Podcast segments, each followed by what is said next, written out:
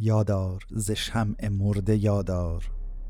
قسمت 69 تو نیمه دوم آبان ماه 1399 ضبط و پخش میشه. آبان ماه هم یه معنی دیگه ای برامون پیدا کرده. سلام من روشن هستم و چیزی که در حال شنیدنش هستی ترجمه مستقل من از کتاب سیپینز نوشته یووال هراریه امید ناوکست اینه که عدالت هیچ وقت حافظش رو از دست نده. تو قسمت قبل شنیدیم پژوهشگرانی که تو زمینه شادی و خوشبختی تحقیق می‌کنن دو دسته هستن. به باور بعضی از محققا شادی شیمیایی و میشه با دارو تنظیمش کرد. بعضی های دیگه هم اعتقاد دارن که شادی به معنایی که ما برای زندگی هامون قائلیم ربط داره. تو این قسمت می‌خوایم ببینیم آیا گزینه سومی هم هست یا نه. این قسمت خودتو بشناس. اگه شادمانی رو اساس حس کردن احساسات خوب و دلپذیره پس برای اینکه خوشحالتر باشیم باید بریم و دستگاه زیست شیمیایی بدنمون رو از نو مهندسی کنیم. و اگه شادمانی رو اساس این احساسه که زندگی معنا داره اون وقت واسه اینکه خوشحالتر باشیم لازم خودمون رو بهتر و موثرتر گول بزنیم. آیا راه چاره سومی هم داریم که جایگزین دوتا راه قبلی باشه؟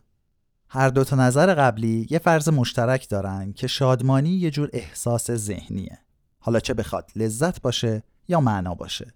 و تنها کاری که برای قضاوت در مورد شادمانی مردم باید بکنیم اینه که ازشون بپرسیم چه حسی دارن. پرسیدن همچین سوالی به نظر خیلی از ماها منطقی میاد چون که مذهب غالب زمونه ما لیبرالیسمه. لیبرالیسم احساسات درونی افراد رو مقدس می‌کنه و این احساسات رو به عنوان والاترین منبع قدرت می‌بینه. خیر و شر زشت و زیبا باید و نباید همه اینا بسته به اینکه هر کدوم از ماها چه حسی داشته باشیم تعیین میشن. سیاست های لیبرال رو اساس این طرز فکر بنا شدن که لازم نیست برادر بزرگتر به ما بگه که چی به صلاحمونه. رای دهنده ها خودشون بهتر از همه می‌دونن که چی به صلاحشونه. اقتصاد لیبرال رو اساس این طرز فکر بنا شده که حق همیشه با مشتریه. هنر لیبرال میگه که زیبایی در نظر بیننده است. دانش آموزا و دانشجوهای مدارس و دانشگاه های لیبرال یاد می‌گیرن که نظر خودشون رو داشته باشن. تبلیغات ما رو تشویق می‌کنن که آنچه می‌خواهی بکن. Just do it. فیلم های اکشن، نمایش های درام روی صحنه، سریال های احساسی یا همون soap opera ها رمان ها و آهنگ های catchy و گیرای پاپ همش دارن به ما تلقین می‌کنن که با خودت رو راست باش به حرف خودت گوش بده دنبال دلت برو. ژان ژاک روسو هم همین نظر رو به صورت خیلی کلاسیک اینطوری بیان می‌کنه. آنچه را که من احساس می‌کنم خوب است خوب است. آنچه را که من احساس می‌کنم بد است بد است. پرانتز باز ژان ژاک روسو فیلسوف نویسنده و شاعر قرن هجدهمی اهل ژنو. تاثیر زیادی روی جنبش های دوره روشنگری تو کل اروپا و بعضی جنبه های انقلاب فرانسه داشته. شهر ژنو اون زمان جزو امپراتوری فرانسه بوده ولی الان جزو کشور سوئیسه. پرانتز بسته.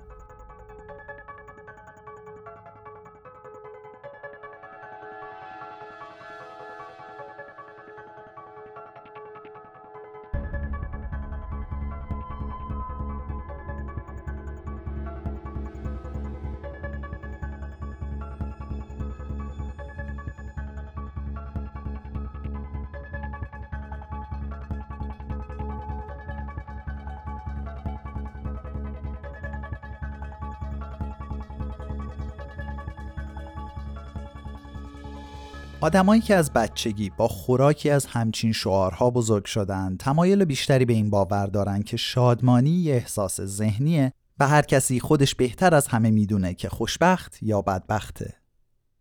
ولی همچین نظری منحصر به لیبرالیسمه. بیشتر ادیان و ایدئولوژی ها تو درازای تاریخ گفتن که معیارهای عینی و قابل مشاهده‌ای برای خوبی و زیبایی و برای اینکه موضوعات چطور باید باشن وجود دارن. ادیان و ایدولوژی ها به احساسات و علاقه های مردم عادی شک داشتند. تو ورودی معبد آپولو تو شهر دلفی یونان همچین کتیبه ای به زوار خیر مقدم میگه. میگه خودتو بشناس. معنی و مفهوم این جمله این بوده که آدمای عادی نسبت به خود واقعیشون ناآگاهن پس احتمال داره که نسبت به شادی واقعی هم ناآگاه باشن احتمالا فروید هم می‌تونست موافق این نظر باشه وقتی که مطالعات روانشناختی در مورد بهزیستی ذهنی روی توانایی های خود مردم برای تشخیص صحیح شادمانیشون حساب می‌کنن به طور کاملا متناقض علت وجودی اساسی روان درمانی اینه که مردم واقعا خودشون رو نمی‌شناسن و بعضی وقتا برای اینکه بتونن از دست رفتارهای خود مخربشون رها بشن به کمک حرفه‌ای نیاز دارن. خداشناسای مسیحی هم می‌تونستن موافق این نظر باشن. سم پال و سن آگوستین خیلی خوب می‌دونستن که اگه بخوای بری از مردم بپرسی بیشترشون رابطه جنسی رو به عبادت خدا ترجیح میدن. آیا این ثابت می‌کنه که کلید خوشبختی داشتن رابطه جنسیه؟ از نظر پال و آگوستین اینطور نبود. از نظر اونا این ثابت می‌کنه که بشر ذاتا گناهکاره و اینکه شیطان خیلی راحت آدما را از راه به در می‌کنه. از دیدگاه مسیحیت اکثریت بزرگی از مردم کم و بیش تو همون موقعیتی هستند که معتادای هروئین وایستادن. فرض کن که یه روانشناس را بیفته تا در مورد شادمانی بین مصرف کننده های مواد تحقیق کنه. بعدم بیاد ازشون نظرسنجی بکنه و کاشف به عمل بیاد که تک به تکشون گفتن فقط وقتی خوشحالن که تو رگ زده باشن. آیا اون وقت این روانشناس مقاله منتشر می‌کنه که کلید شادمانی هروئینه؟ اینکه احساسات قابل اعتماد نیستن طرز تفکری نیست که محدود به مسیحیت باشه. حداقل وقتی که به ارزش احساسات می‌رسیم حتی داروین و داکینز هم یه بچه اشتراکی با سمپال و سن آگوستین پیدا می‌کنن. پرانتز باز سمپال و سن آگوستین جزو قدیس ها و افراد خیلی تاثیرگذار تو فلسفه و آین مسیحیت بودن. البته نه با هم و نه با مسیح هم دوره بودن. داروین رو هم که همه ما به عنوان معروفترین تدوینگر نظریه تکامل می‌شناسیم. ریچارد داکینز هم که حی و حاضر و هم اصر ما هاست به عنوان رفتارشناس و زیستشناس تکاملی شناخته میشه. داکینز یکی از خدا ناباورهای مشهور زمونه ماست و اسم یکی از کتابهاش ژن خودخواهه. پرانتز بسته. طبق نظریه ژن خودخواه انتخاب طبیعی انسانها رو مثل همه موجودات زنده دیگه مجبور می‌کنه تا اون چیزی رو انتخاب کنن که به درد تکثیر ژنهاشون بخوره. حتی اگه اون چیز برای آدما به عنوان افراد جدا از هم ضرر داشته باشه. بیشتر نرها به جای اینکه از خوشی سر و آروم لذت ببرن عمرشون رو صرف این می‌کنن که زحمت بکشن نگرون باشن رقابت بکنن و بجنگن. چون دی به خاطر اهداف خودخواهانه خودش اونا رو گول می‌زنه. دی ای هم درست مثل شیطان از لذتهای زود گذر استفاده می‌کنه تا مردم رو وسوسه کنه و اونا رو تحت سلطه خودش در بیاره. در نتیجه بیشتر ادیان و فلسفه ها رویکرد خیلی متفاوت از اونی که لیبرالیسم نسبت به شادمانی داره دارن. موضوع بودایی ها به صورت خاصی جالبه. اهمیتی که مذهب بودایی به پرسش در مورد شادمانی داده شاید از هر مرام و اعتقاد دیگه بین انسان ها بیشتر باشه.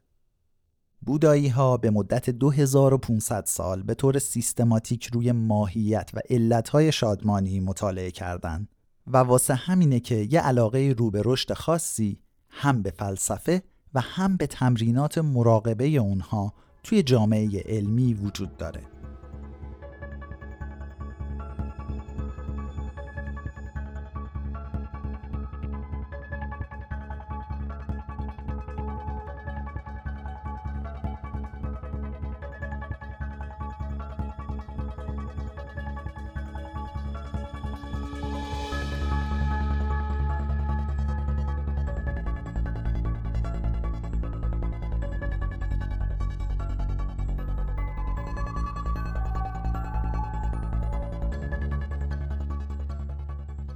آین بودایی هم همون فهم بنیادی رو نسبت به شادمانی داره که روی کرده زیست شناختی داره.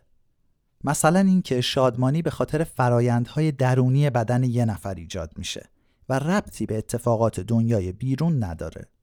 با اینکه آین بودایی از همون فهم و بینش مشترک شروع می‌کنه، اما به یه نتیجه کاملا متفاوت می‌رسه.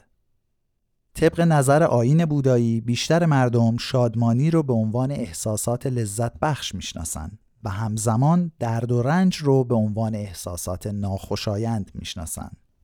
برای همین مردم اهمیت خیلی زیادی به احساساتشون میدن و همینطور که می‌خوان خودشون رو از درد دور بکنن ولع اینو دارن که لذتهای بیشتر و بیشتری رو تجربه کنن. هر کاری که ما تو طول زندگیامون می‌کنیم چه بخواد خاروندن پاهامون باشه یا اینکه تو صندلیمون هی تکون تکون وول بخوریم یا جنگ جهانی را بندازیم فقط به خاطر اینه که می‌خوایم احساسات لذت بخش داشته باشیم.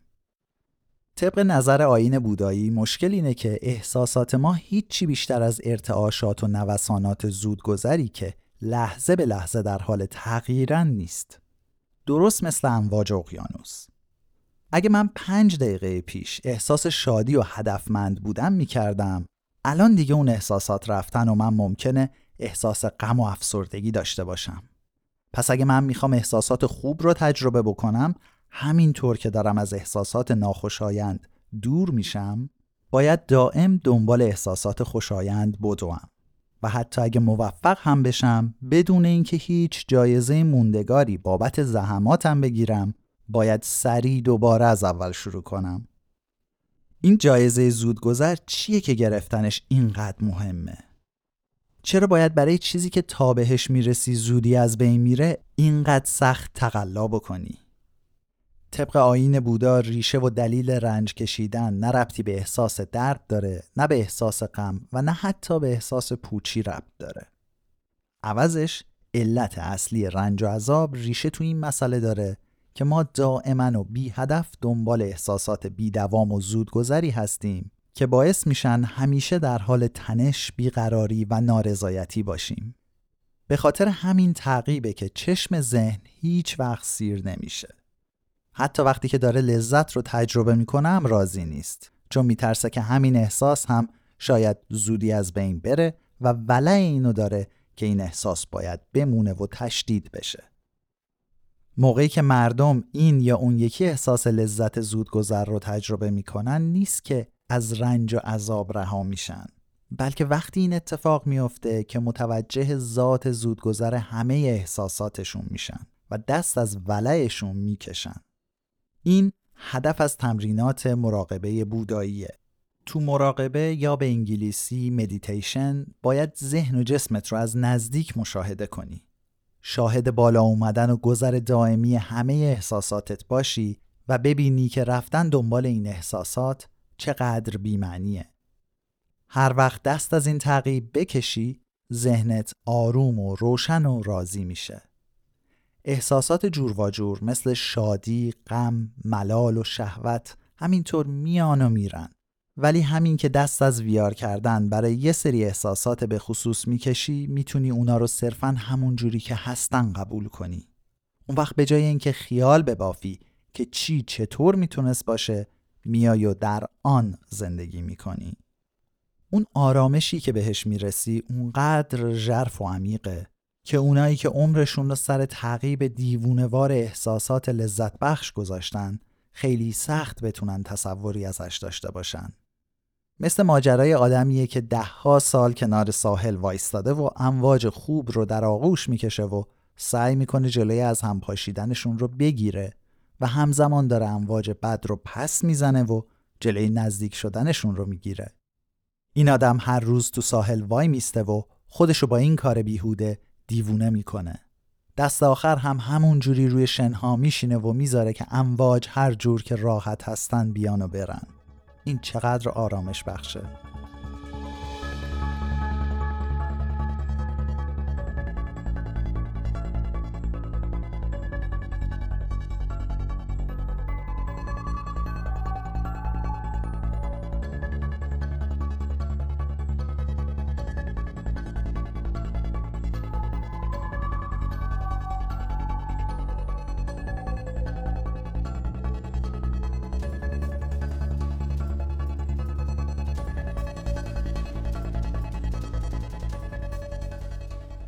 این طرز تفکر اونقدر برای فرهنگ لیبرال عصر حاضر غریبه که وقتی جنبش غربی نیو ایج یا به فارسی معنویت عصر نو با بینش بودایی روبرو شد اومدن اونا رو به اصطلاحات لیبرال ترجمه کردن و کلا خلاف اون چیزی رو که آین بودا میگه از توش در آوردن.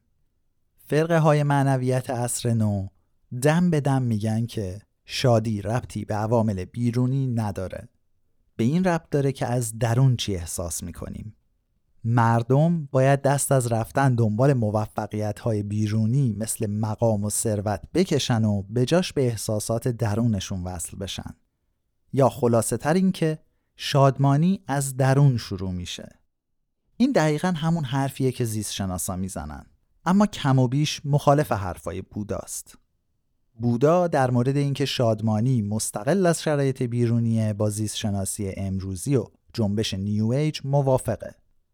اما بینش مهمتر و خیلی عمیقتر بودا این بود که شادمانی حقیقی هم مستقل از احساسات درونی ماست. در واقع هر چقدر که ما اهمیت بیشتری به احساساتمون بدیم میل بیشتری بهشون پیدا می‌کنیم و بیشترم اذیت میشیم.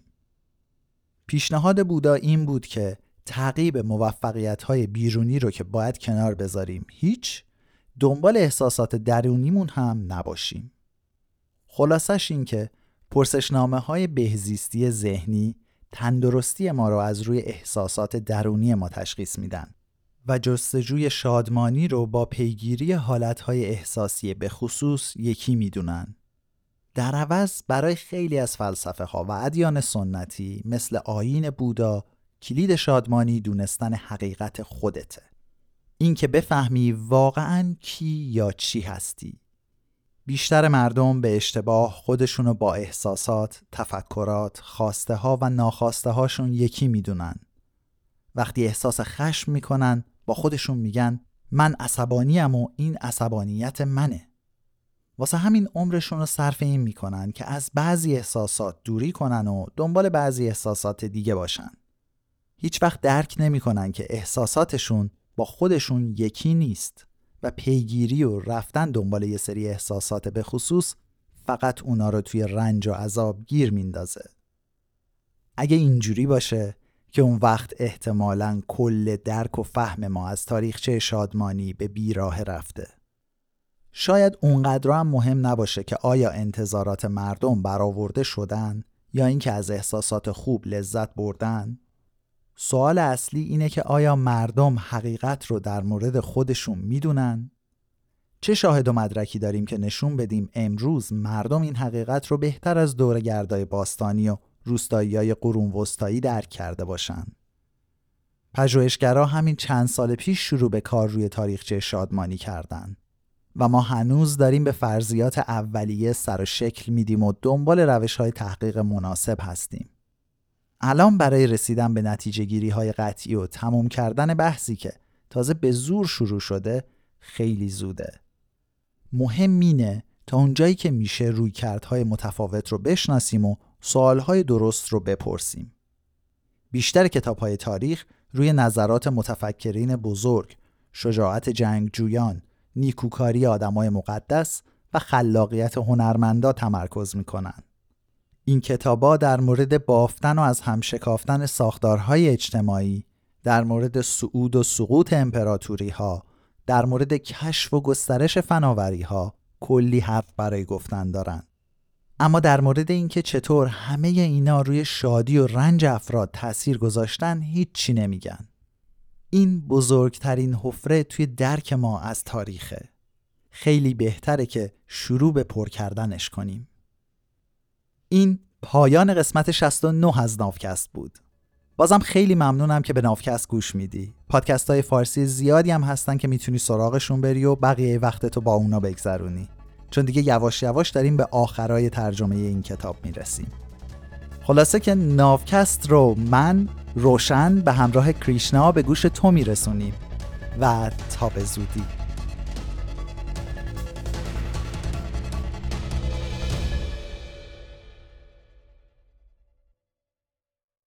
چون گشت زنو زمان آباد ای کودک دوره طلایی و از طاعت بندگان خود شاد بگرفت ز سر خدا خدایی. نه رسم ارم نه اسم شداد گل بست زبان جاش خایی زان کس که زنو که تیغ جلاد معخوز به جرم حق ستایی تسنیم وسال خورده یادار. علی اکبر ده خدا